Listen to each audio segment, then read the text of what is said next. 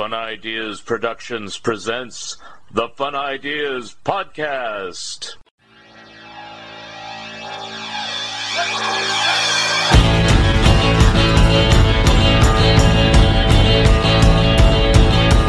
I'm having so much more fun now. I have let them show me how to live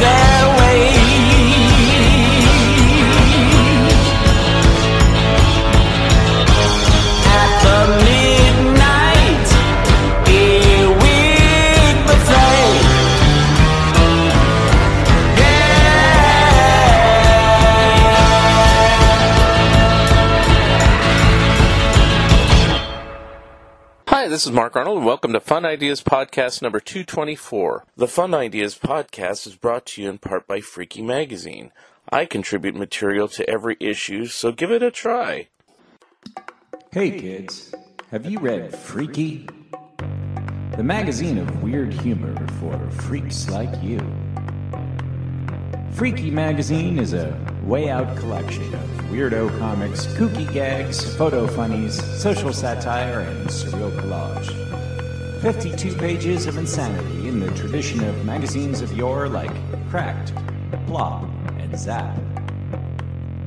Special offer for Fun Ideas listeners get a free sample copy in the mail, made of smelly newsprint and smudgy ink the old fashioned way.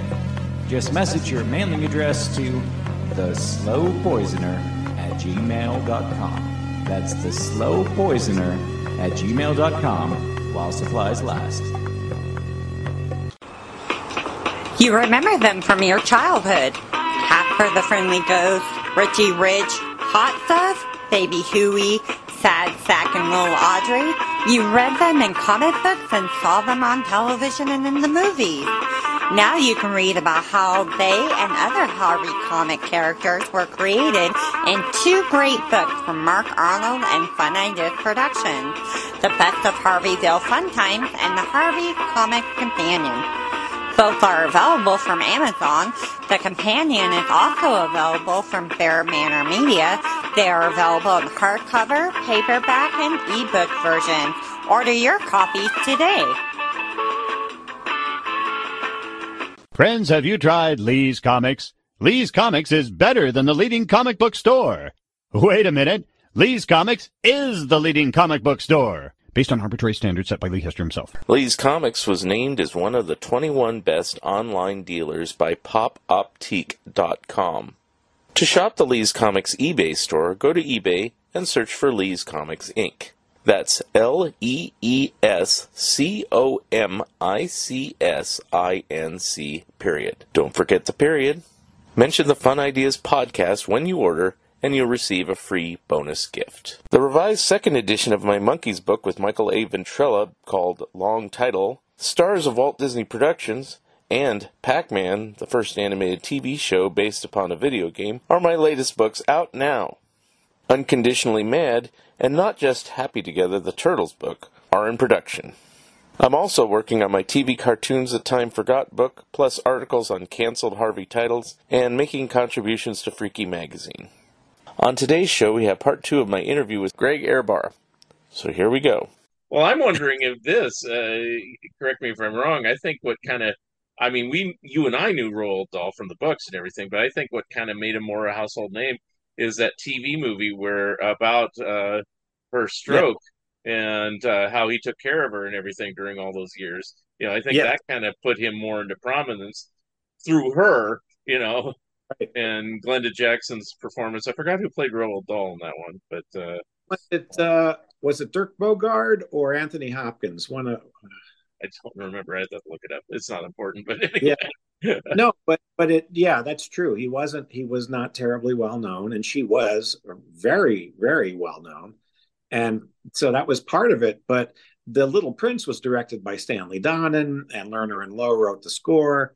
I mean, not that Leslie Bricusse and Anthony Newley weren't were any slouches, but um, it was and Bob Fosse was in it, and you know it was it just seemed like it was it, you knew more about that, even though that movie was probably a much bigger. Uh, I mean, it sort of devastated Lerner and Loewe because they thought and that was an odd, strange movie. Um, Yeah.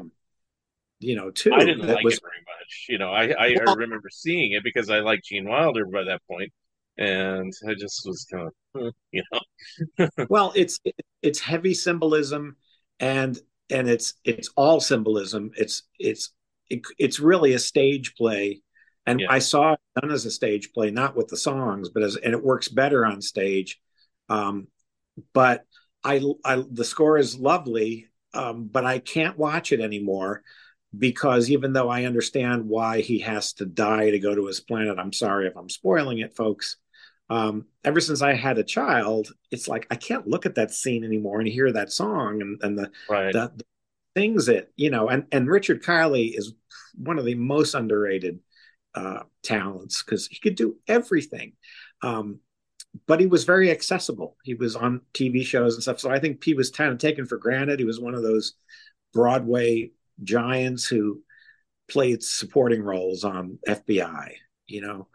Um, and that's it's like that today with some of the big Broadway people. They're not in Hollywood; they're guest stars, but Yeah. in, in Broadway, they're big, they're huge. Yeah. Um, but I, but I, yeah, I, I think that was part of it. It, it just sort of came and went. Um, it it grew in stature, and it really was the public that embraced it. Yeah. It wasn't. It wasn't. It wasn't through any promotion or anything. Ironically, I think the person who did the most promotion for it wasn't even in the film. It was Sammy Davis Jr. by having a hit with Candyman. So, you know, And, and and I wonder how many people, when they first see that sequence, and think two things: "Gee whiz, this gentleman doesn't sing it the way Sammy Davis did." Really, the way it was, though, Sammy Davis, I think, wanted to be in it, oh yeah, but I but I that's the first kind of jolt. But the second thing, and Aubrey Woods is a terrific character actor. Yeah. Um, um, the the other thing that kind of throws people is, is this from this? Because people are so used to, you know, the Candyman was a huge hit, yeah, and so it's not associated directly. There's a lot of songs like that that aren't associated directly with Right. the film, Yeah. but they can. Yeah. And, good example I can think of is "You'll Never Walk Alone." You know, nobody thinks of Carousel. you know, you think of Jerry Lewis Telethon, if if anything. Well, Edelweiss, you know, to Yeah. me, when I Edelweiss, I thought, isn't this some old folk song? Because it's on Yeah. the Fisher Price, you know, yeah, toy record player and and uh, Boogie Woogie Bugle Boy. You think Yeah. "Oh, must have just sang it because it was a hit. No, it was introduced in Buck Privates. yeah, So and and Or, Silver uh, Bell, Drop Kid. yeah. um, uh, Silver Bells is on it, and then well, the other one that's in um, Sound of Music uh, that they use for commercials now for Claritin. Uh, A few of my favorite things. You know, Yeah. like, you know, which is for some people a Christmas song. yeah, or a Christmas song. It's like I don't associate it with either. It's Sound of Music, but then yeah, you know, what- Yeah, sometimes that happens. So it, it's it's interesting how time changes the perception of things, and it's always fun to speculate on how what we see presently will be perceived. You know, I, I watched the uh, oh boy, are we going off subject? I watched the the the Lost in Space movie finally not too long ago, and it wasn't terrible. It wasn't great. It wasn't as terrible as I thought it would be. Um, I was disappointed that they didn't let Bill Mumy play the the role that of the guy who looked just like him Yeah. in the movie. Um, but I did think that the special effects were super dated. Mhm. They were really 90s. Or minute a minute you go, oh, 90s or 80s. And so to wonder if the effects, and I think we discussed this another time, you have to wonder if the if it isn't so much how how good the effects are at the time, it's how good they're used. Yeah. You know, Well, I mean, it, well, that'll get, be a good segue for Willy Wonka as far as uh, we haven't really talked about the Johnny Depp one, Charlie and the Chocolate Factory. Yes. I mean, so just going by effects, not the story or anything else, do you think that uh, Charlie improved in any way over Willy Wonka? Um, you know, I was reluctant to see it uh, for a couple of reasons. One is that I was attached to the original, and two is I thought it was going to creep me out a lot because I thought, okay, the the book originally did creep me out, especially the especially the Violet Beauregarde thing. Yeah. I mean, the fact that he just you know turns into a big roll ball, you know, big ball, rolled ball, rolled doll, and and is filled with juice. I mean, from chewing gum. That's that's what to me the most disturbing thing in the book. That just that's like the finger and the woman turns into a cat. That's just too weird, mm-hmm. you know. And and so I thought if they're probably going to do some kind of CG thing with distortion and it's just going to be so and I don't want that in my head. As it turned um there were things about it that I thought what what bugged me was they marketed as this is much closer to the original book. Yeah. No, actually it was not. um, there were differences and there were similarities. They they did include the story about the prince with the chocolate castle, and uh, they had to explain because movies have to explain now. You know where the Oompa Loompas came from, and he did he did explain it in the movie, um, but not in as much detail. Um, the whole dentist thing was not in the book. No. Uh, uh, what was added was the ending, and this was a good use of CG because we wanted to see what happened to these these kids after when they went into the world. And in the in the in the Gene Wilder version, oh, they're fine. You know, they're yeah. back to their miserable selves because they didn't learn anything. In a way, that's more like real life because do people learn or do they not? You know, that's a good question. It was sort of open ended. In this version, we saw that they were forever distorted and the and it also kind of messed up their their parents were as messed up as them as they were in the original because it was it was as much of a satire of bad parenting than than it was of of anything else and so you had the the super mom who was pushing violet and suddenly or was it was it her? I think or whatever she was embarrassed by her which was heartbreaking. Yeah. Her mother rejected her mm-hmm. you know that she wasn't perfect anymore. I think that was violet. It may have been uh, uh, i'm pretty sure. So so that part i thought we added an interesting dimension. Um that there was a there was a spoof of it's a small world mm-hmm. in it which was amusing and my my uh i i liked when he said good morning starshine the air says hello uh, my son thought the line about um, cannibalism is frowned upon in certain culture. The, there was a lot of funny lines. I can't figure out why Johnny Depp was wearing Kaye Ballard's mother's-in-law hairstyle. You're the first person who made that comparison. I like that. You know, first, first I thought was it looked it looked real nice on Kaye. I mean, it's, yeah. it's okay for him. It's it's a nice look, you know. Uh, they should put that theme music while he when he walks in. Da, da, da, da, da, da.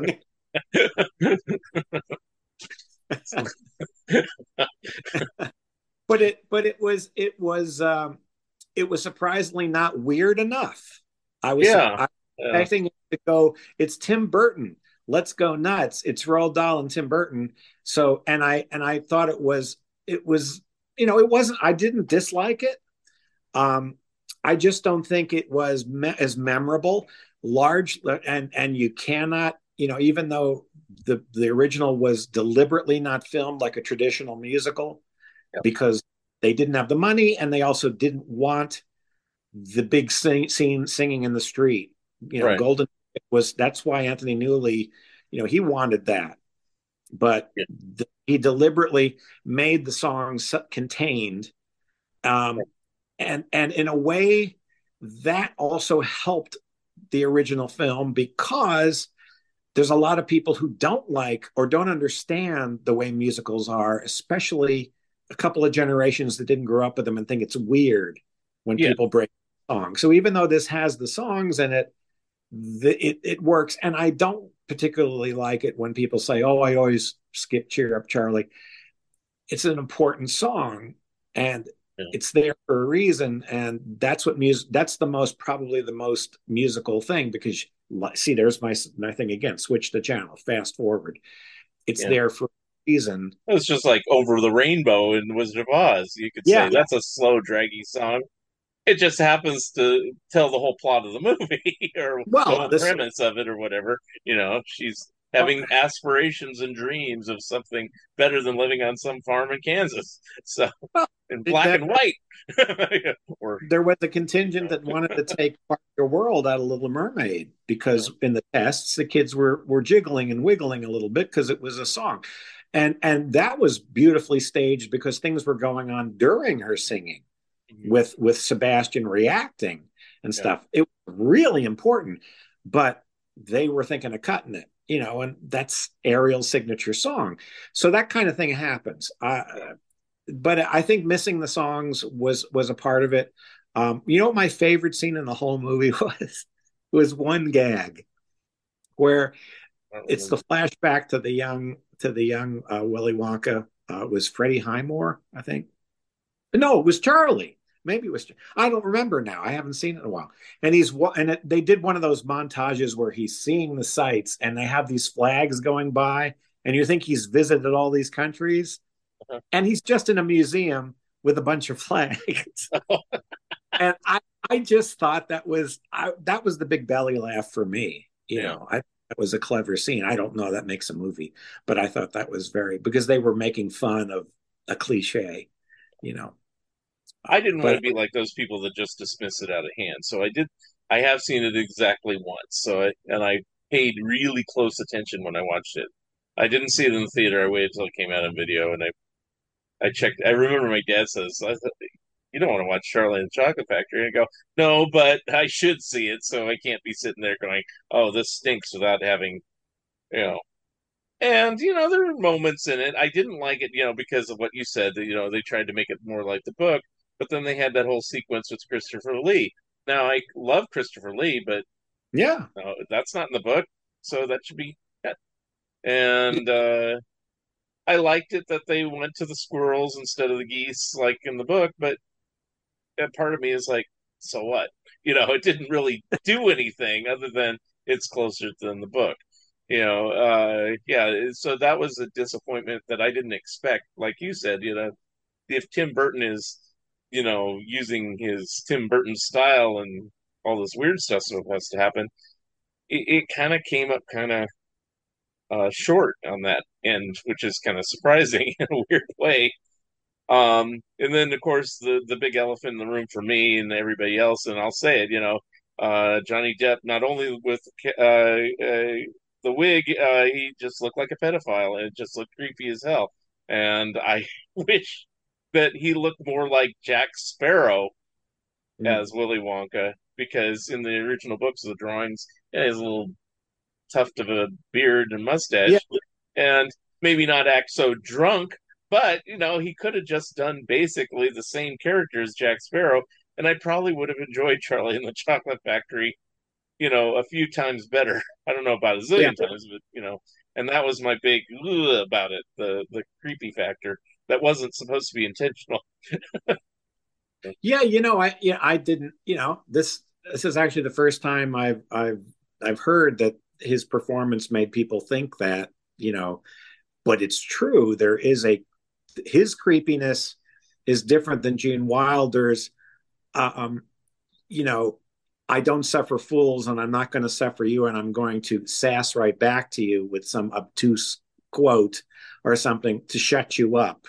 But I'm in charge here. But I'm not going to. I'm not going to necessarily, you know, uh, uh, call you out during this tour. But I'm going to say something that makes no sense, or I'm going to slightly embarrass you because you've said something so stupid, or something like that. He, Gene Wilder never comes across as a. It comes across as somebody who's about to go mad because it's Gene Wilder, but in some ways he doesn't seem as threatening as Johnny Depp does in, in hindsight, thinking about that. And then thinking about, you know, he started this whole procession of this, these kabuki like, you know, and not, that's not fair to compare it to kabuki. So scratch that.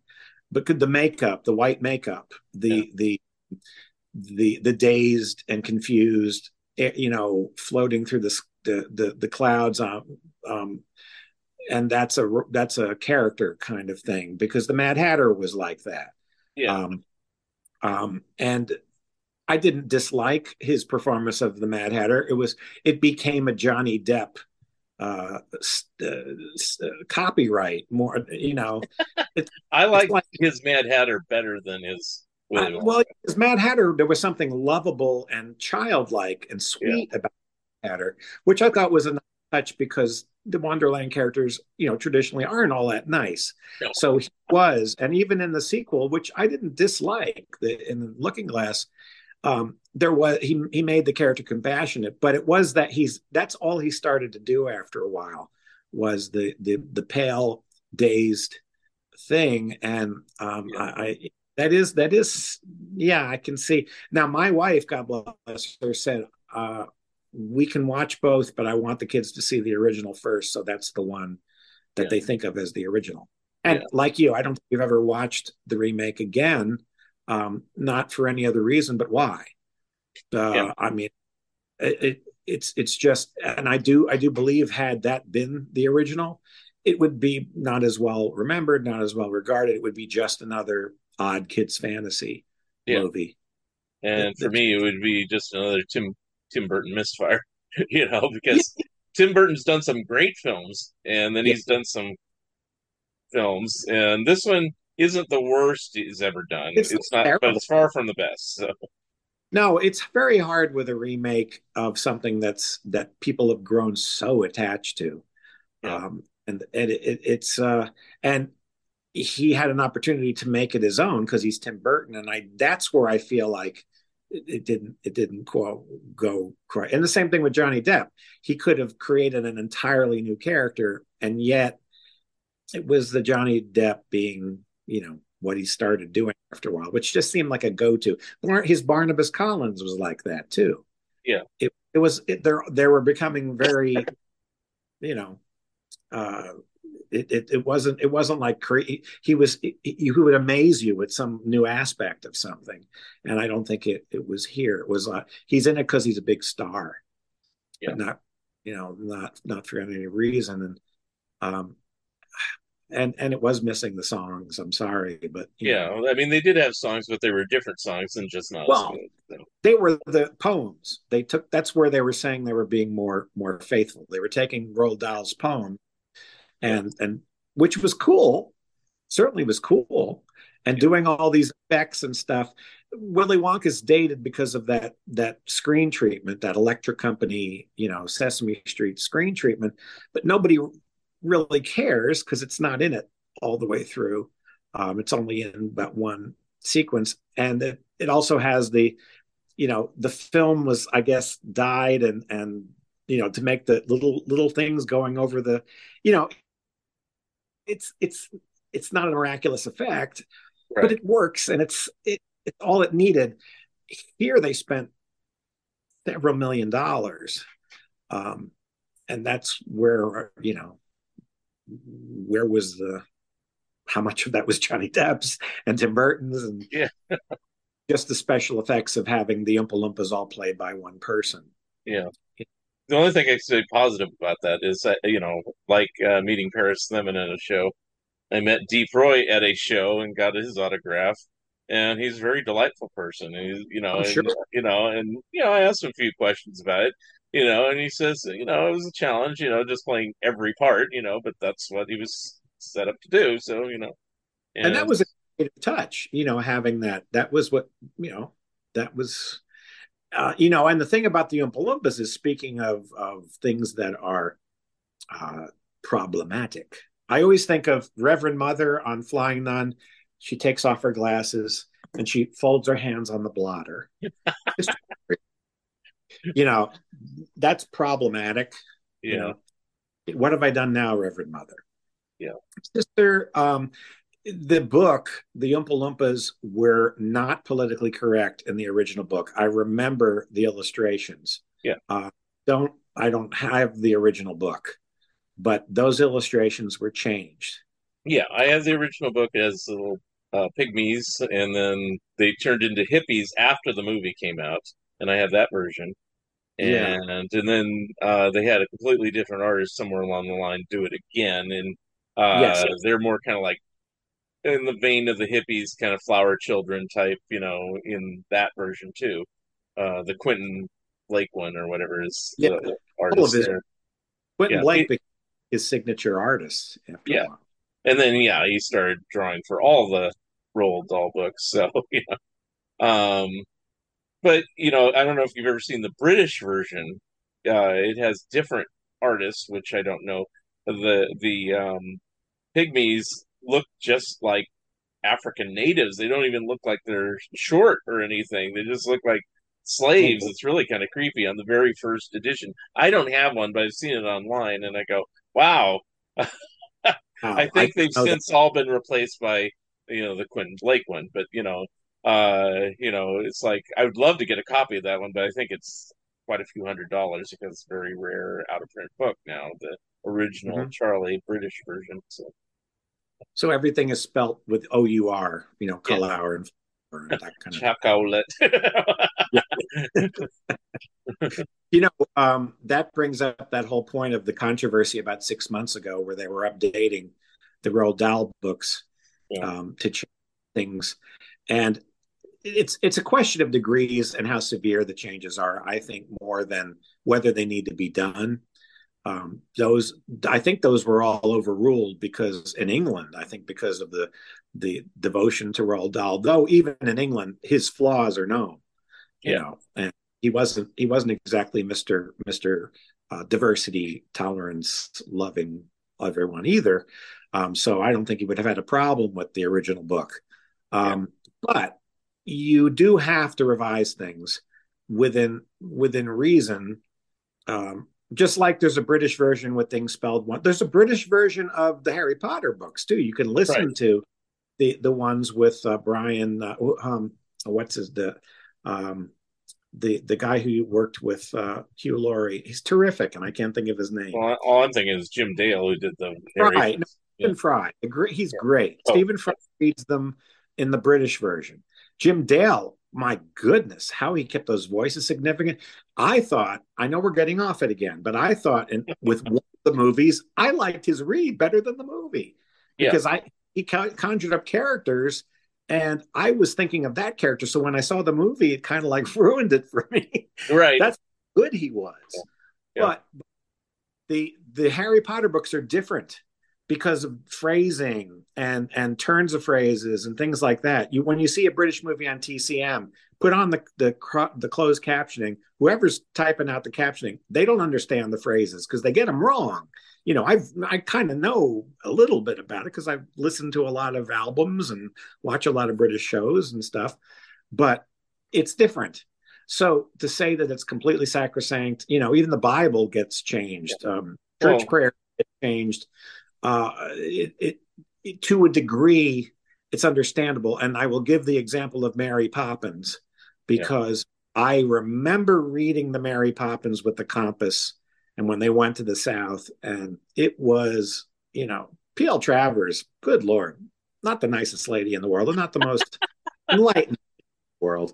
So that was so I can understand with some classics, their the way they were wrote, leave it alone because it, it, it went back to a period. But when it's a mainstream classic that is still being read again as a new thing, Yeah. especially kids, um, young kids, you do have to give some thought to that. I I, under, I, I understand the idea. The decisions made and the changes. I'm a writer, so whenever I would get, and so are you. Whenever you get the changes back, it's like you would hope that you can defend what you what you wrote and Right. explain, and then come to a compromise. And sometimes say, "I get what you're saying. I'll change it," or they'll say, "I get what you're saying. Don't change it." Yeah. You know. Um, I, I just wish when they change things, and I don't know about these newer Roald Dahl books, just have a disclaimer saying we've uh, edited this book since the original version. That's all I ask, you know.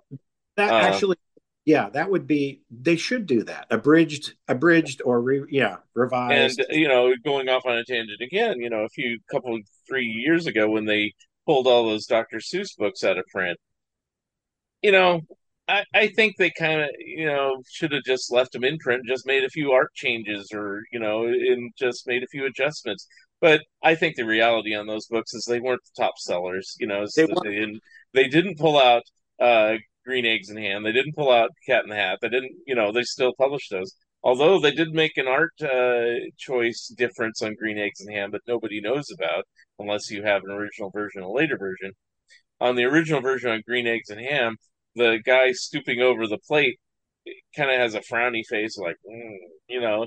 And on newer versions, uh, they kind of remove the frown so it's more inquisitive. So he looks like he's just quizzical about more than actually frowning at it.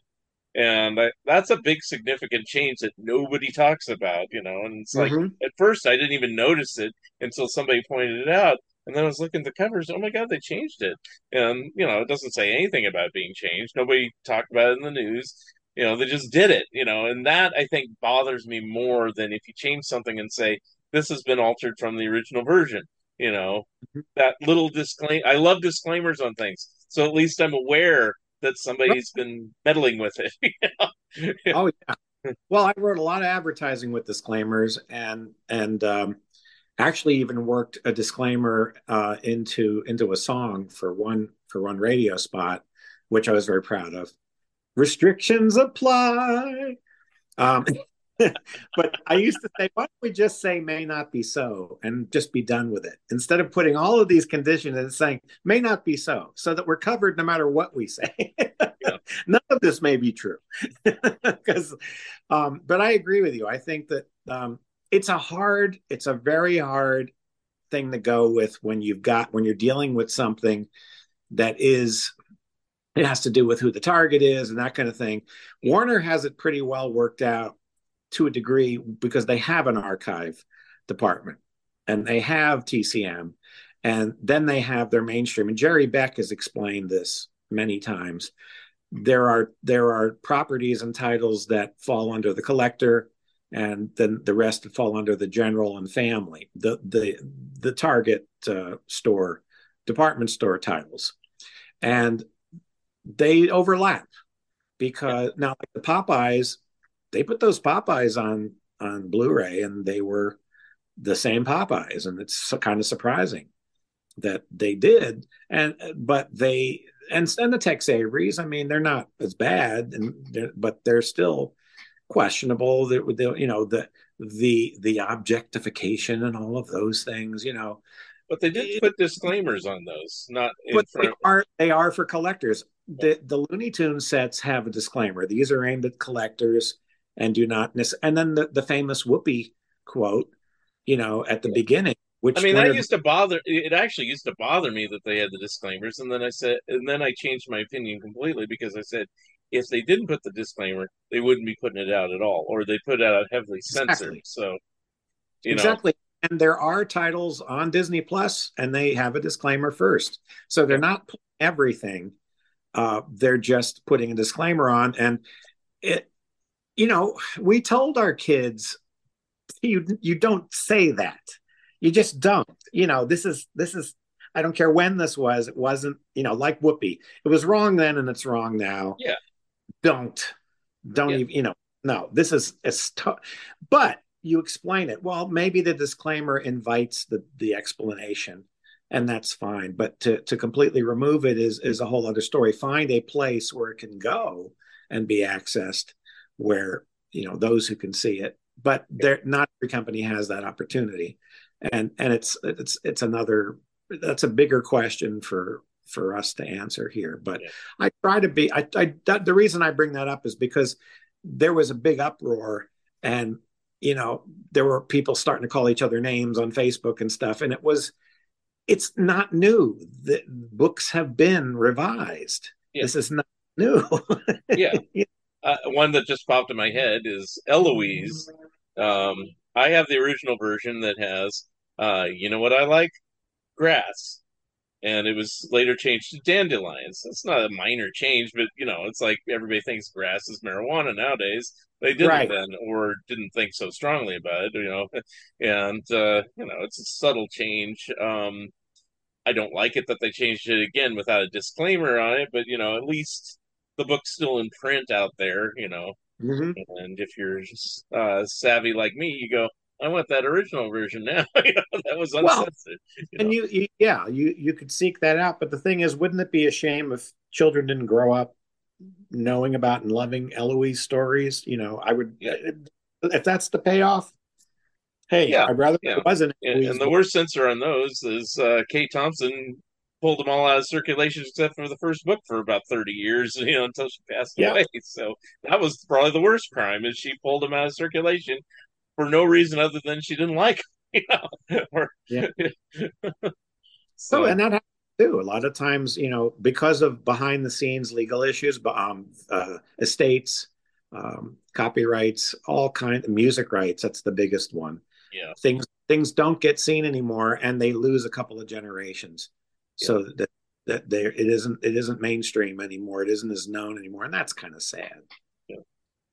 Anyway, um, let- it back to Willy Wonka. well, Willy uh, Wonka. Um, I uh, was delighted to. I did get to meet the the kids when they were all with us, and one Oompa Loompa, uh, who was also in Harry Potter. He was uh, the banker. is that and, uh, Rusty? Rusty Goffe?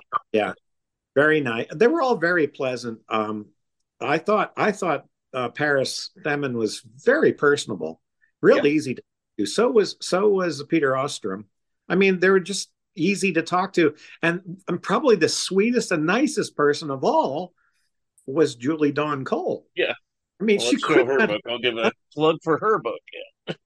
She wrote Yeah. I want it now. and there she looks how she looks today. or close. she was she was just delightful you know and and uh and and denise nickerson her her heritage of of you know of boomer stuff baby boomer stuff is huge because she was not only in this but she was on dark shadows Right. and she was one of the short circus on electric company all in the and she was on uh, the brady bunch when there were two peters you know the, Peter, the, the the nerdy peter who had and then he had the split you know you go dance with denise nickerson Mhm. um and and i'll go over here and that was yeah so it was like she was in quite a few things and she was discovered um at a play at the coconut grove playhouse in miami in coral gables in the coral gables area and that led to her uh, i believe that's how she got on i think it was dark shadows either electric company or dark shadows first i think she left She to Dark go Shadows first, yeah, because she was Yeah. really young. She was like six or something. when she was started. amy yeah, Yeah. the turn of the screw episodes Yeah. with with the telephone where where quentin didn't talk and beth didn't talk for months probably got paid less because they didn't have speaking roles Probably. that's a whole discussion dark shadows please don't get me started you know Yeah. Um, so I, I, I know I first saw her in Willy Wonka, and then I saw her right afterwards on Electric Company because I think she was on the second year.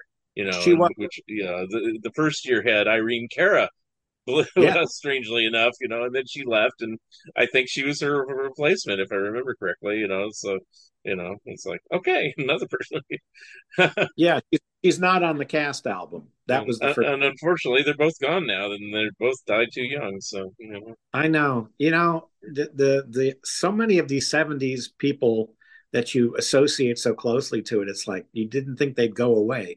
Gilda Radner, I still can't get over because Yeah. she seems like the kind of person Well, I mean, would- if you make it into your 80s or 90s, you can kind of say, you know, it's like, you know, I, I think that's kind of happening now. You know, when people in like say Star Wars die, you know, they go, "Oh my God," you know, but it's like you got to remember that film's like almost 50 years old, you know.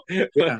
but you know, in the case of uh, some of these people dying young, you know, and the film's not that old yet, you know, now now Willy Wonka's over 50 years old, but you know, it's like, you know, it's just uh, a few more years, come on, you know, it's like, Yeah. you know, uh, a couple of other interesting things about it that I've found um, was the fact that it was shot in Munich in this uh, little studio, and Cabaret was shot right after, to the point where they were like just just finishing Willy Wonka, and they were starting to to revamp the sets and stuff for Cabaret, Yeah. and then that that I wouldn't even say it's so bad it's good. It's just so disappointing. The the Drew Barrymore, a Babes in Toyland TV movie, that was filmed there.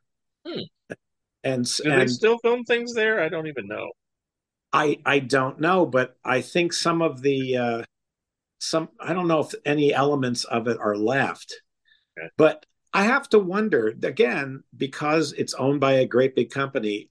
Is there some theme park attraction somewhere on Earth, in some land where there's a theme park where they they've got a Willy Wonka something?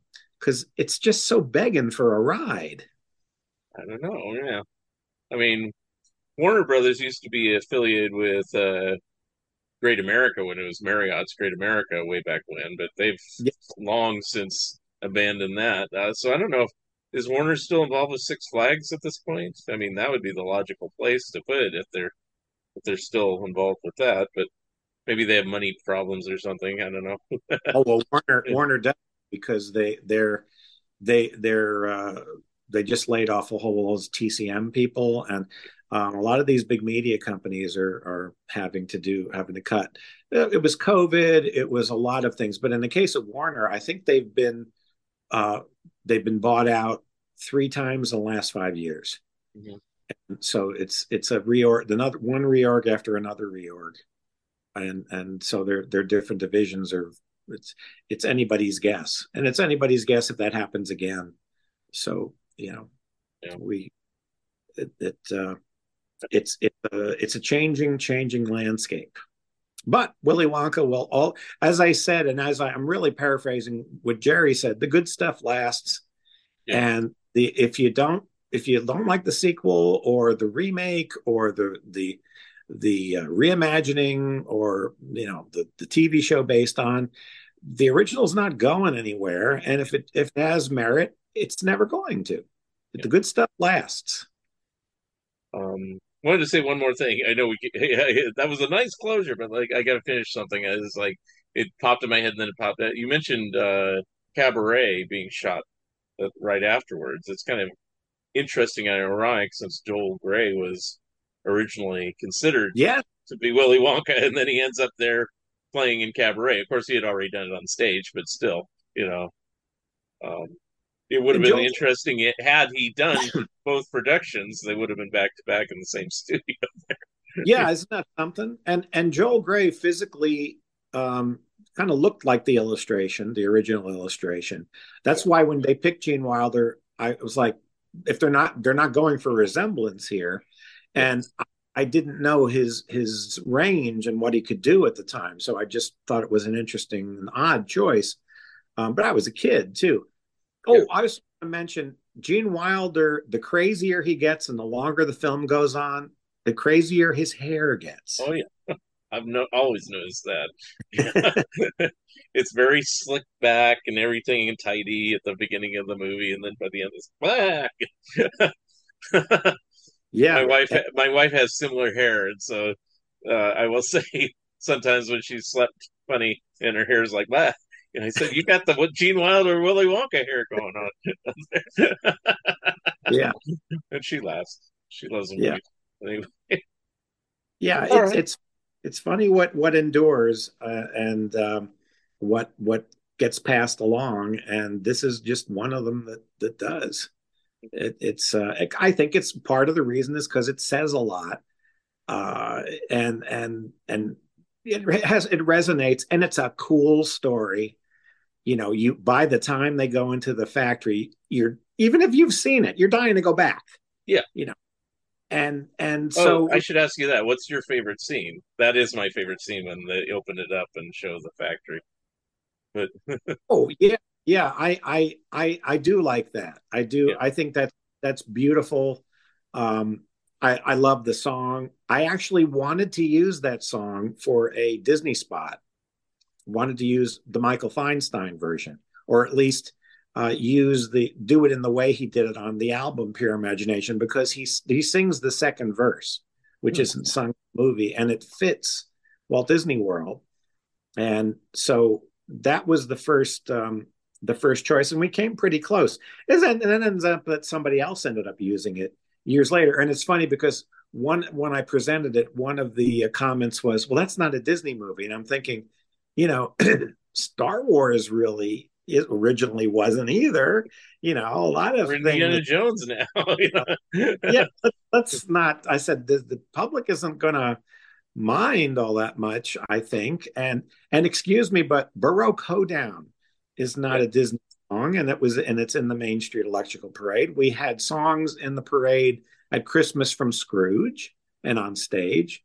So that so that wasn't the reason they they uh, I don't remember what the reason was, but I ended up making up a song Hmm. that that that they used, and it was like, oh, used the one I made up.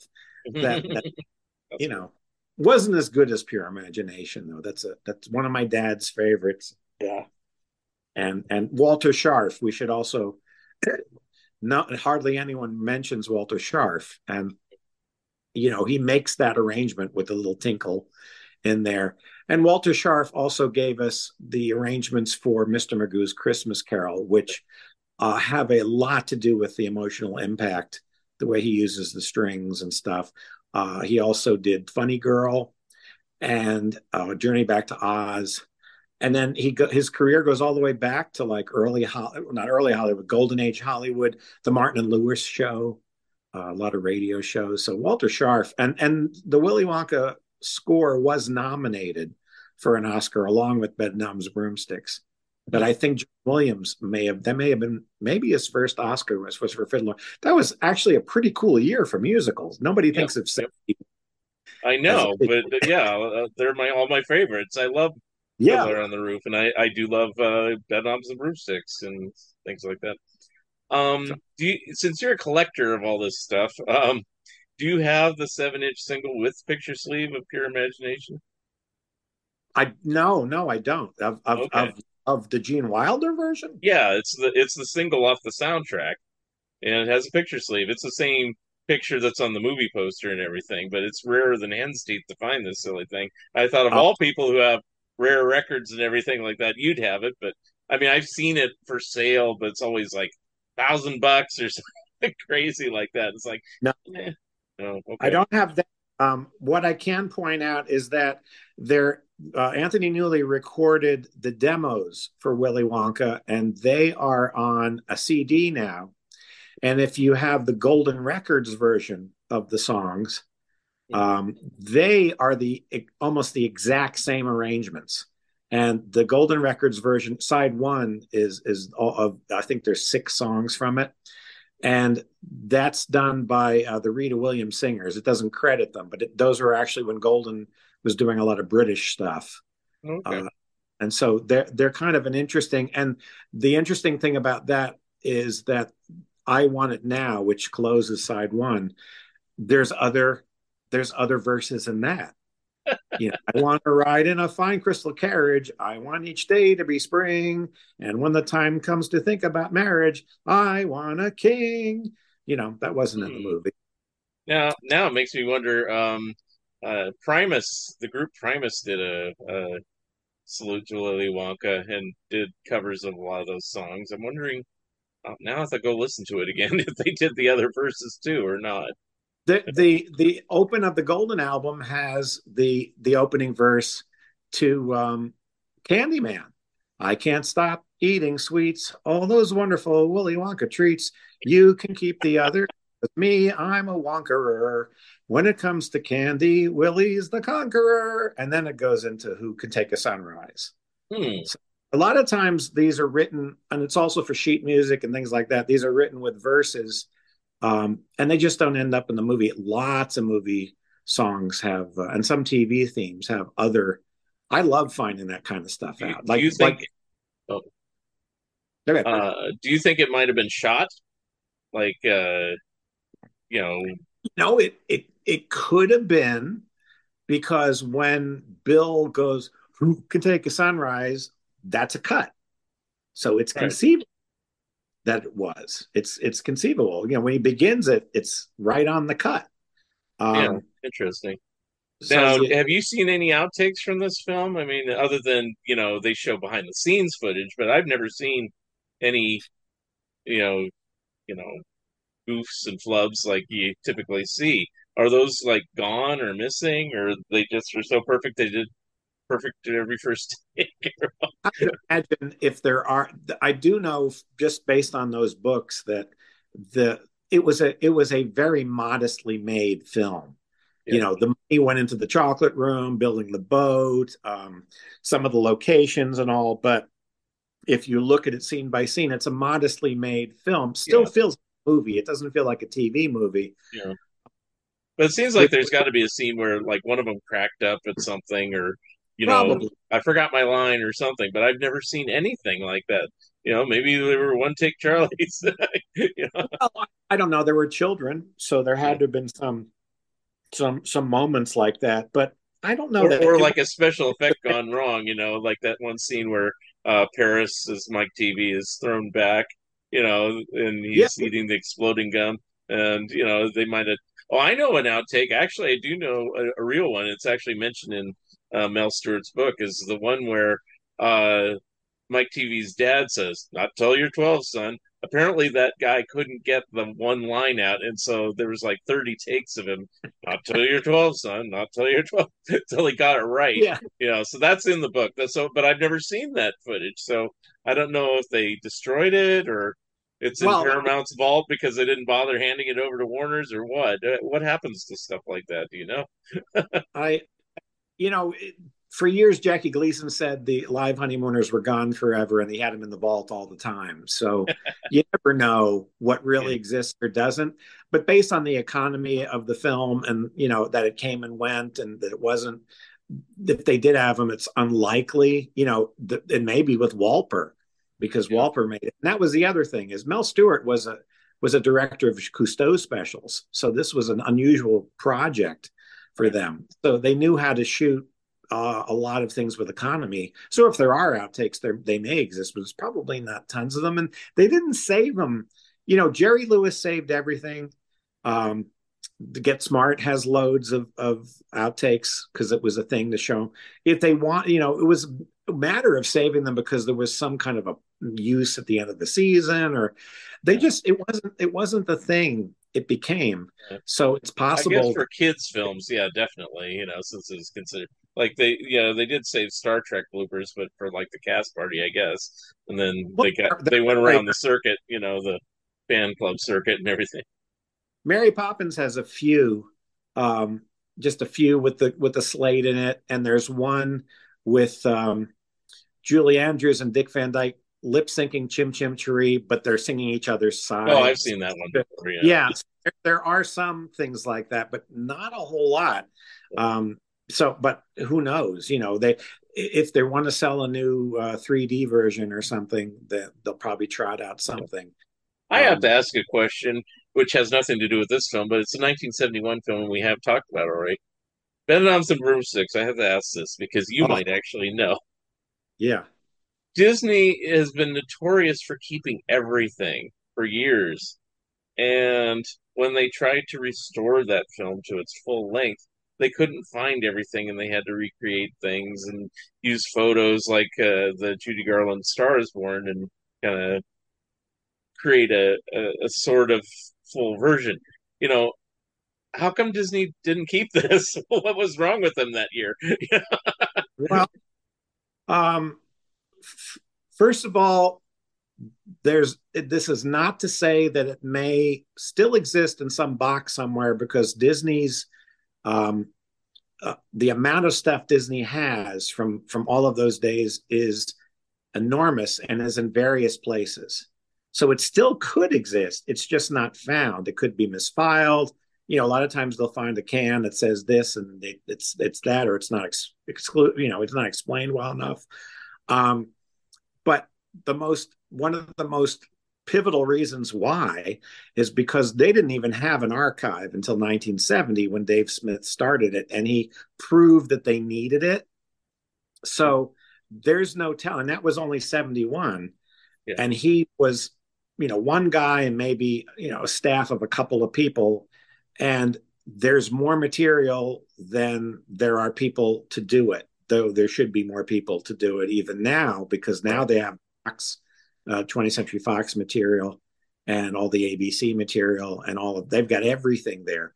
So it's always the case of um, uh, fi- un- un- uncovering, uh, digging through, sorting, filing, um, finding a way to tabulate what they've got and stuff like that. It could exist, but it has a lot to do with the fact that they they save the animation in the in the morgue, you know, uh, where they save the animation sheets and stuff, and uh, the music, some of the music pieces, but everything, absolutely everything, still there's still things remaining to be seen.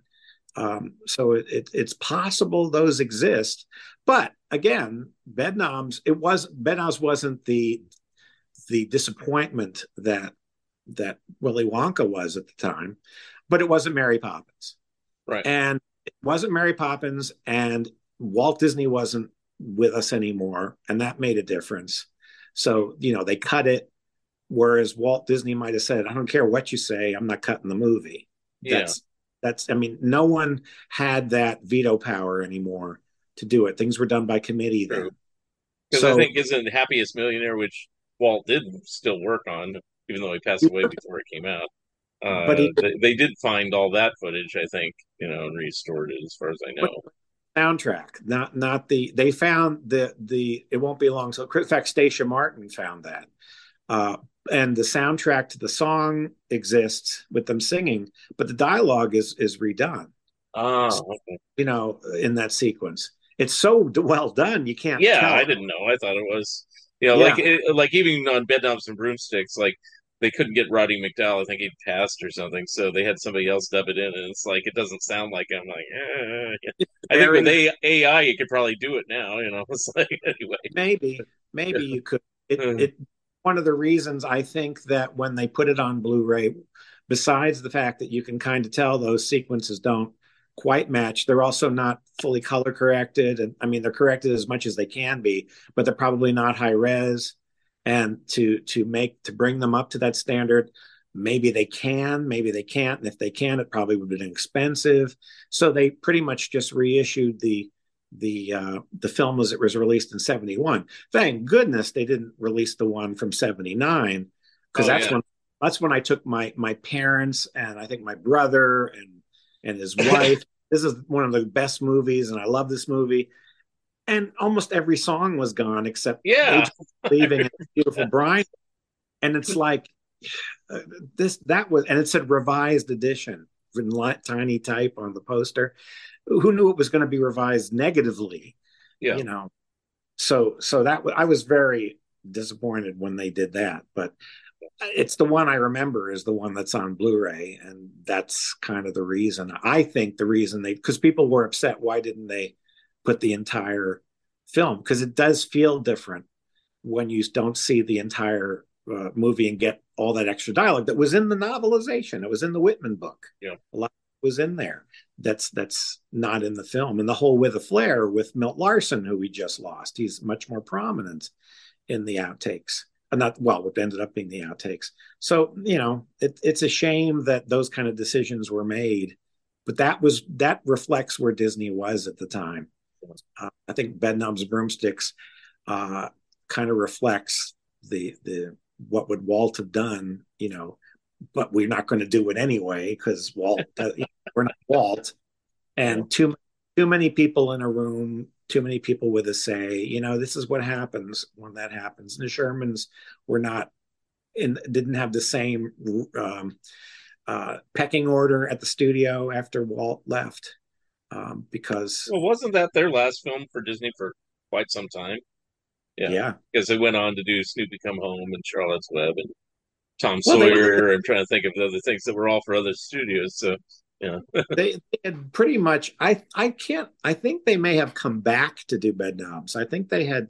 Yeah, I, know think they came back at that time too, because yeah, they did Chitty Chitty Bang Bang before, and Yeah. uh, something there else. were- it seems like there were going to be other musicals and never got made they were planning other things and Yeah. they never made and it was it was a tough time for the shermans you know one of the things i learned in interviewing some of the sherman uh, youths um, was that when they went to hanna-barbera for charlotte's web it was nice because they were treated different they were treated kind of like they were invited in the collaborative process they were it was a wonderful experience for them because things weren't the same at Disney anymore. Right. So you know, there here they were adding songs, not just not just inserting them. They were in the story process, obviously, because the songs are in a very important place, and they were very personal songs. But that's a whole other different discussion because Yeah. it's one of my favorite favorite uh, movies. Is that Which one? Bed Knobs or well, it's well, Charlotte's. Web? Yeah. but Charlotte's Web is probably that's that's you know I don't care how what the limits of the animation was I wouldn't change a thing. You know, yeah, I would I would uh, restore it and make it. It looks really nice now, but I wouldn't. Uh, you know, I somebody once said, "Oh, if they just take the soundtrack and just reanimate it, don't touch it." Yeah. don't. I love. No, I I always liked it. I always liked Charlotte's Web how it looked. You know, it's like, you know, I, I was shocked. You know, I was only six years old, but I was shocked that it came from Hanna Barbera because I didn't think Hanna Barbera could animate anything in full animation. I just was convinced they Oh. could not do it. You know, yeah. And the mi- oh, the miraculous thing about it is they were almost. I think that was one of the peaks of them being busy.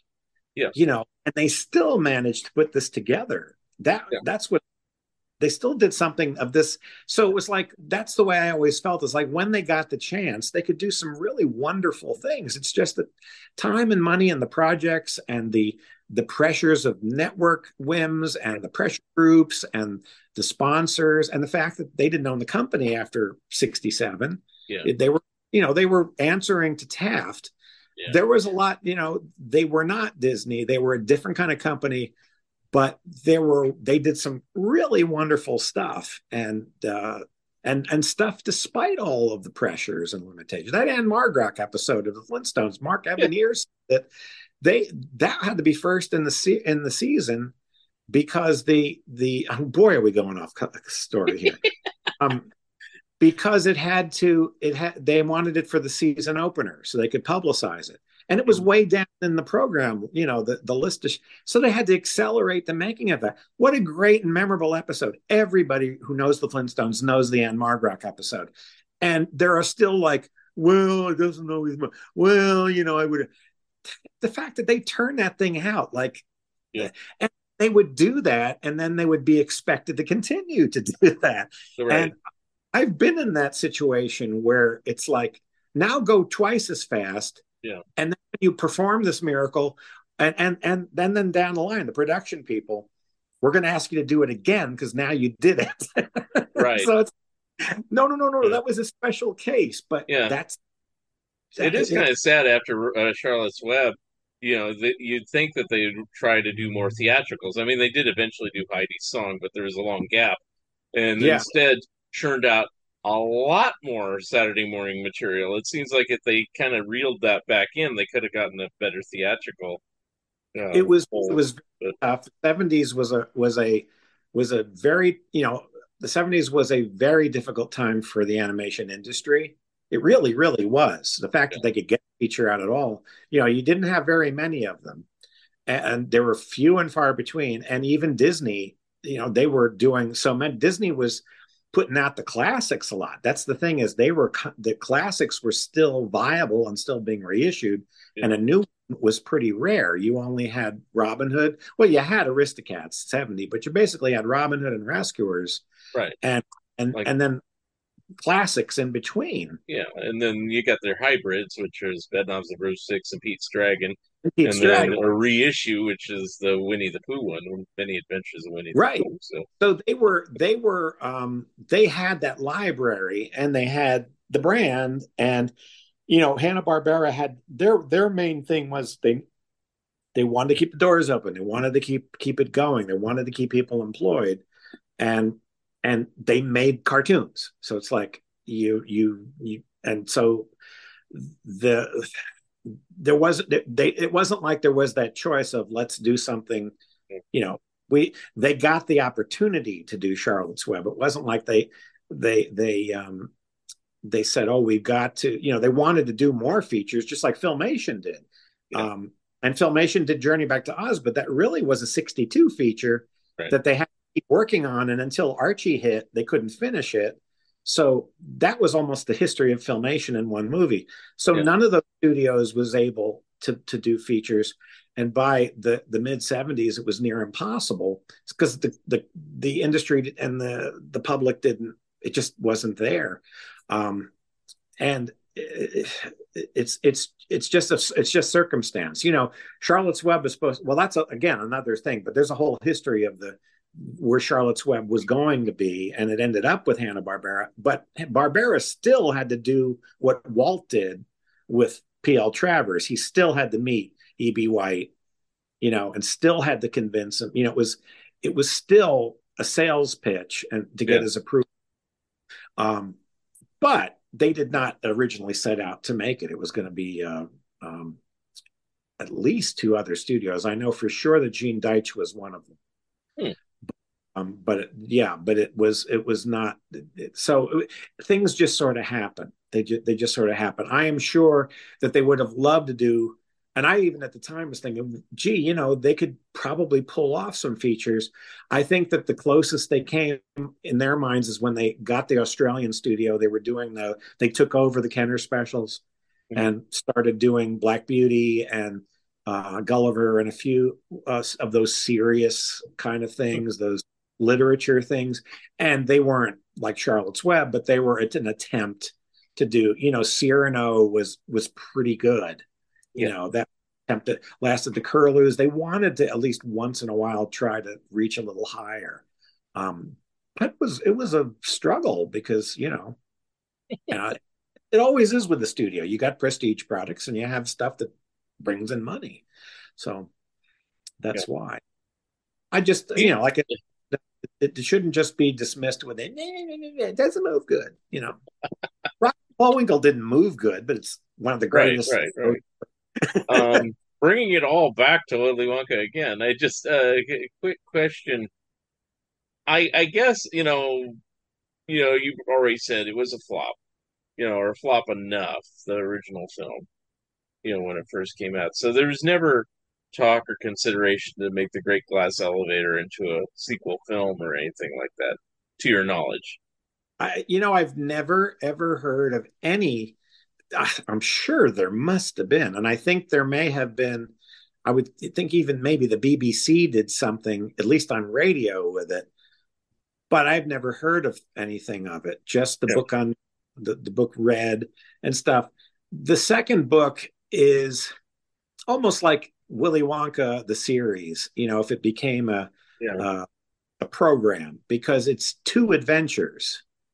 Yeah. And, and Charlie doesn't have a whole lot to do and it's so it's like the grandparents and the the youth pills it's it's like it's like it w- if it was a tv show kind of yeah, yeah and then meeting the president and the president is is is kind of a, a nut who invents you know things and he has a cat named mrs taubsy and so it, it it it's like two episodes in the willy wonka show you know um, I I don't know why it was never adapted. Maybe, and again, this is a maybe. I know that Roald Dahl pretty much hated the Gene Wilder version, um, mostly because of what David Seltzer added. He he loathed the end line. You know, he didn't like sentimentality. Um, yeah. books. So he, but he he also hated the the witches. Yeah. He hated the witches so much that he was going to publicly denounce it. Um, yeah, that's I think in Jim Henson's book, uh, and he he was talked out of doing that. But he he authors E.B. White didn't like Charlotte's Web, and his wife didn't either. He didn't want it to be a musical. You know, he wanted it to have Mozart in it and stuff. Authors are so close to their books, and I can understand that. Yeah. But but you can't it's not the same a film isn't the same uh, as as a book and it's and there's a lot of people I, involved. I always thought Charlotte's Web was pretty darn close, save for the songs. I know. I mean, and it's like lines of dialogue are just lifted right, right, from the book, you know, and it's like you can't get much closer than that unless you had Garth Williams doing your animation. You know, it's like yeah. you know. I, th- I I get the feeling when I read some of this stuff that they they cherry picked the comment and wondered and I wondered if there was anything positive that he or his wife had to say because he, this guy being a writer, I mean, maybe they didn't know movies very well and didn't see a lot of movies, but very few movies are verbatim. And Charlotte's Web is almost verbatim out of the book, except for the the psychiatrist chapter. Almost every Fern has changed a little bit. She softened a little bit, um, but most of it is identical, and that's Earl Hamner because he loved working on that. Yeah. And and and the song, but he didn't want it to be a musical, and it had the you know the the chorus line of chickens. Um, so I think if if he did feel that way, maybe he was focusing too much on the songs. Yeah. But the songs, you know, taking the songs out, same thing as Willy Wonka. The songs are part of the heart and soul. Yeah. But when it's your book, it's hard to imagine how that feels. You know, um, so you have to tell these people you should have written a longer book. I don't know. Well, going back to Harry Potter, well, you notice none of those are musicals, so it's like no, but the books keep going. yeah. There's a difference. She had, hmm. she had already become powerful, yeah, um, and so there was no way she wasn't going to get complete and total control over those movies. In fact, I remember when the first one came out, the Chris Columbus directed it, and some of the criticism was it's it's like slavishly um, close to the book. Yeah, and, and um, I don't know if that's a good thing or a bad thing, but that has to do with the fact that he wasn't the only director. J.K. Rowling was. So, yeah. you know, that authors usually don't get that kind of influence over over a film. Um, and it's it, you know it's it's something you, when when you write a book you live with it it becomes part of you um, it, it's kind of funny going back to willy wonka then um, you know roald dahl Elise was allowed to write the screenplay in the first place, you know, but yeah. apparently couldn't do it well enough to Mel Stuart's or everybody's satisfaction, from what I know. From well, from what I know about Chitty Chitty Bang Bang, that was the case too. I don't know about the Bond film, but I know with Chitty that that script was that's why it says Roald Dahl and Ken Hughes, and God knows if there were other writers, but there was supposed to be an, an actual Hushabye Mountain that opened up with yeah. a magic kingdom inside or whatever. There was a whole lot more, a There's lot. All the James Bond films, you know, except maybe I don't know. I can't even think of an exception. All of them are like totally off the book. Maybe On Her Majesty's Secret Service might come closest to the book. I don't know. I could be wrong about that too because I haven't read all of them and it's been years. So yeah. I get the feeling from the from the way from from those films is that he was a he was a good storyteller. He wrote short stories. He wrote he wrote um, children's stories. He didn't really write novels. You know, I don't know that he ever. I mean, he wrote novels for young people, but he never wrote a novel novel. So writing something like a screenplay it takes a whole different style of writing. Yeah, and and also screenplays are frequently rewritten. Yeah, usually anonymously.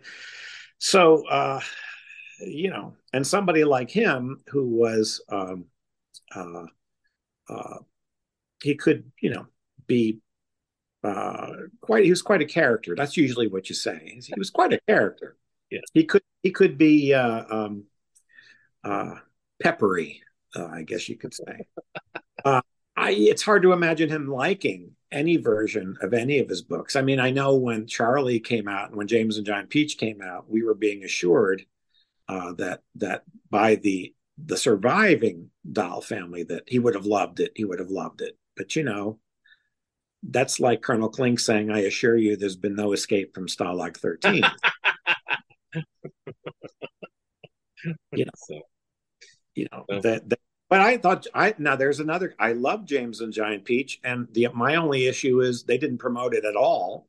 It's yeah. like that those issues where somebody made the decision of let's just not promote this much because I would love to see that get embraced because it's it's a lovely film. I and, actually like it better than Nightmare Before Christmas. So it's like, you know, even though I, I like that film too. someday, maybe someday we'll find out why that is. Why, why it just because it's wonderful, you yeah. know, and it has enough of the bizarre to be Roald Dahl, and yet it yeah. ha- and that was his first book. It was probably his nicest book because mm-hmm. it was it it isn't as you know the the characters that he meets are very nice to him and helpful to him and they become friends and you know, it has a it has a positive ending. It, I just was I thought it was really wonderful. I had a couple of little little songs in it, you know, and mm. and it's it's like where did it go and why? Why does that happen? Right. Why? Well, uh, let's kind of wrap this up. Going to talk a long time. We jumped all over the place, but um, there's a new Wonka movie coming out. Uh, are you anticipating it? What? My dog's getting restless. Look at this. Anyway, uh, oh, what? Anyway, um, the new Wonka film. Uh, do you have any thoughts about it, or are you looking forward to it, or is this the now? let me see if I can keep track. There was going to be a Timothée Chalamet one with young Mister. Is yeah. that this one? That's what I think it is. Yeah. Okay. Knowledge, you know. I, I don't. I don't know. I, you know, I just watched. As a matter of fact, speaking of him, I just watched the French Dispatch, the Wes Anderson film, and he was in that. Um, and he's an interesting actor. You know, a quirky actor. So he would he would fit quirky. So it would be interesting seeing him in that role. It's just a matter of um, uh, it's going to be have to be a complete. You know, it isn't Great Glass Elevator. It's I guess a prequel or yeah. something. Yeah, like you know, which always fills me with dread because a lot of times, you know, everybody seems to love origin stories except for me. Like I really don't care how Darth Vader got to be evil. He's just evil. You know, it's like that. Yeah. You know, even in the Charlie and the Chocolate Factory, they had to go back to his childhood and see a psychiatrist how he became what he was. I don't care. He just is. He is Willy Wonka. You know, it's like, you well, know, it's like I don't care how the Grinch became the Grinch. You know, I don't care. About, you know, it's like he he was born the Grinch. He was born a full grown adult Grinch you know? How, here's what here's another example. How did the private eye become inch high was he always is, is his name is inch high there just is. Everybody has no problem with that. Doggy. He solved crime you know? I mean even Rankin Bass told you how thumb got to be because he you know, but no, Maybe he worked, wait a minute. He worked. He know, probably did work for some. Wait a minute. you know, Tom, he just B- is. H-U-M-B. anyway, all right. now we're really going well, up, I want to give you one more. You know, origin thing. My son uh, grew up loving the Paddington stories. Oh yeah. And, and there's a couple of great uh, animated versions. Hanna Barbera did one in the '80s but there's also two British ones that are quite nice. One is stop motion, really nice. And that's the one he watched. And he was upset. The movie wasn't bad, you know, with Hugh Bonneville. Yeah. But what bugged him was they had to explain why he could talk. And, yeah. you know, he just can. They go, they find a bear, he can talk. How did Top Cat learn to talk? To yeah. Dibble. Does did Dibble go find it? Yeah. You know, please don't do a story about how Top Cat learned to talk. Yeah, you know, that'll, that'll be the next thing. Or how did all these Hanna Barbera cartoon uh, characters find uh, collars and neckties? yeah. yeah, exactly. Well, I'll hand I'll give this much to the Yogi Bear feature, which I finally watched, and it wasn't that bad. Nobody, there was no. Uh, you gave your Ranger Smith's backstory a little bit. He yeah. was a, you know, but not a ton. But there was no where did Yogi come from? Where did he meet Boo Boo? you know, there was none of that kind of like, let's explain why Yogi can talk and, and all of that. Um, maybe that was why it wasn't successful. I don't know. Um, I, my theory with those films based on established TV shows and stuff, if the show isn't on while the movie's being released, it hurts it. Yeah. And when the first Flintstones movie came out, they were blitzing on Cartoon Network. They were they were running Flintstones constantly. Right. When the second one came out, not so much. When Rocky and Bullwinkle came out, you really couldn't find the show.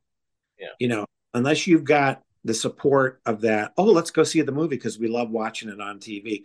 Why did people go to the Simpsons movie? Why do the people go to the SpongeBob movie? You know, it's everywhere.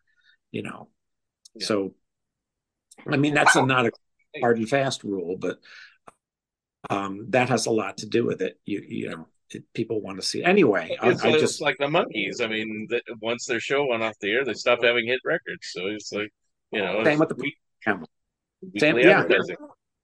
you you you have to have the show on, which is why part of the reasons that I think they that the Simpsons is that if the Simpsons wasn't on in prime time on Sunday nights, you know, where everybody's used to seeing it, the merchandise and the you know the brand would there would be a, a percentage lost. Mhm. The show sells the stuff. I mean, it just does. It's it's it's on, and if it wasn't on, it wouldn't be in the public mindset. It's like it's like having having Johnny Carson every night, or having you know now John. We've lost Johnny Carson. He was ubiquitous. Same with Regis Philbin. He was ubiquitous. You know, and then it's like how much Regis Philbin merchandise is selling now. I miss Regis. I, I he was a. Uh, we'll talk sometime about Regis. He was very Okay. nice. All right. Like Jerry, he was nice to me. All right. Well, Dougie has to go, I think, so that probably means we got to wrap this up. Uh, I guess uh, I will ask you this about yourself, and you can do a little plug, and then we'll wrap it up. Um, you mentioned one book you're working on, Hanna Barbera. Are you working on any other things that you can discuss? And um working on things i can't discuss um but i but that's the main thing that's the main thing i'm working on is um and that'll be out uh, early next year. It's um it's called hanna-barbera the recorded history from the, the modern stone age to meddling kids. Tells the the story of hanna-barbera all the way back in the uh you know from the the early days of their partnership all the way up to the Tom and Jerry movie in uh, 2021. So it goes from Tom and Jerry to Tom and Jerry, told through, told through the lens of their recordings. Because very, very, it's an area of Hanna Barbera. I mean, I've had, I was surprised how much wasn't all put in one book when I started writing it. Yeah. Uh, and so the material I found and learned, it's like, wow, I got to put this in. I'm still finding things. I mean, the Yeah. books at the and I'm still finding things. But um, the the area that is least known about them is that they were making records based on their properties almost from the beginning. Yeah. And there's still stuff coming out, including the soundtrack to Scoob, two soundtracks to Scoob, Yeah. and one for Tom and Jerry. So there's still a viable brand as far as audio goes. But that's the area I know really well, and and I have it's going to have the full discography, um, as much as I can find because I'm still learning. And, you know, it's like oh, like you mentioned the Willy Wonka single. It's like, you know, I still find stuff on eBay. Ooh, I got to put that in. You know, singles So- are always the weirdest things. You know, it's like you think, you know, those are the you know, like a Banana Splits album. Isn't that enough? No, they had a bunch of singles. You know, it's like Cat, The hard- Cats had a single. You know, it's like Yeah. and there are some of their singles I haven't found. Um, the the especially the the very last ones they did, but I have all their albums um, from their label, and uh, and it's a just their label alone would have been a book. But I thought, Yeah. well, that's a little too that's that's too obscure. Yeah. But it's a cool story. But let's just do everything Right. um, from beginning to end, and so involves a lot of interesting people and a lot of interviews and I'm very, very, very excited about it because I love those records. and I, who, who who's publishing it? uh, University Press of Mississippi, same as Mouse Tracks, the Oh, Walt cool. Disney. Okay. Mouse Tracks was about an area of the company again that people didn't know about, but most people knew the story of Walt Disney and his brother and all that stuff. Hanna Barbera story is has been largely obscured over the years. Um, I mean, there's the two biographies, but as- most of the books have been beautiful books with some history in them. There hasn't been Yeah. really a, a, a book that just tells the story. Right. Um, and that's a cool story because, as we discussed, they're a um, they were innovative. They did some astonishingly great stuff at MGM um, that isn't talked about enough, and they did innovate, create, and give entertain the entertainment industry things that they're still using. There wouldn't really be Simpsons. I think you could ask anyone connected with the Simpsons and say, without the Flintstones, there wouldn't have been the Simpsons. Yeah. And the the stars were aligned perfect for the Simpsons, and that's why it's still on. But you know that that's a whole other discussion too. Why is the Sim- Simpsons still on? Well, and why did it stay on? You know, Right. the network television changed and television changed and where like they had to go to saturday morning where you have to go where the demand is. So that's kind of what happened to them. Um, but it's it's fascinating and it's a lot of great people. Um, it's a lot of talented people. I mean you when you look at the you when people are showing artwork on facebook some of the artists are still with us or sons daughters of the artists and they'll post like backgrounds and stuff you take for granted because it goes by on the screen and all, you know, or just, or just watching some of the Blu-rays, the Space Ghost Blu-ray. I mean, some of that art is now when you see it in the colors it's supposed to be in, you know, it's like, wow, this looks really nice. you know, it uh, it it was it was a, it was a substantial contributor to to our culture. All right. Well, thank you, Greg, uh, for being on my show again. And uh, if you want to reach out to talk to you uh, about Willy Wonka or Hanna Barbera or anything else about movie music or anything else, uh, how do people get in contact with you? Well, I have a website, uh, gregehrbar.com or gregovision.com. you can you can reach me there, um, and uh, and I'm also on Facebook. So you can also either, uh, if if you're not a friend, um, you can always message and and uh, and that kind of thing. So um, please uh, please stop by. All right. Well, uh, thank you again, Greg Ehrbar, for being my special guest on Fun Ideas Podcast, and we will see you next time. Thank you for listening, and thank you, Greg Ehrbar, for being my special guest. Remember, you can always watch the video version of this episode on YouTube. Episode number 225 will be coming soon. If you would like to comment and or be a guest on this podcast, please drop me a line at funideas.mark at gmail.com. Become a patron of Mark Arnold and Fun Ideas Productions. If everyone listening just contributed a dollar a month, that would be a tremendous help in continuing the production of my books and this podcast. Also, subscribe to my YouTube channel. The opening and closing music for the Fun Ideas podcast is provided courtesy of Andrew the Slow Poisoner Goldfarb and is used with permission. This has been the Fun Ideas Podcast. This is Mark Arnold speaking. This episode is copyright 2022. Fun Ideas Productions. Thank you and good night.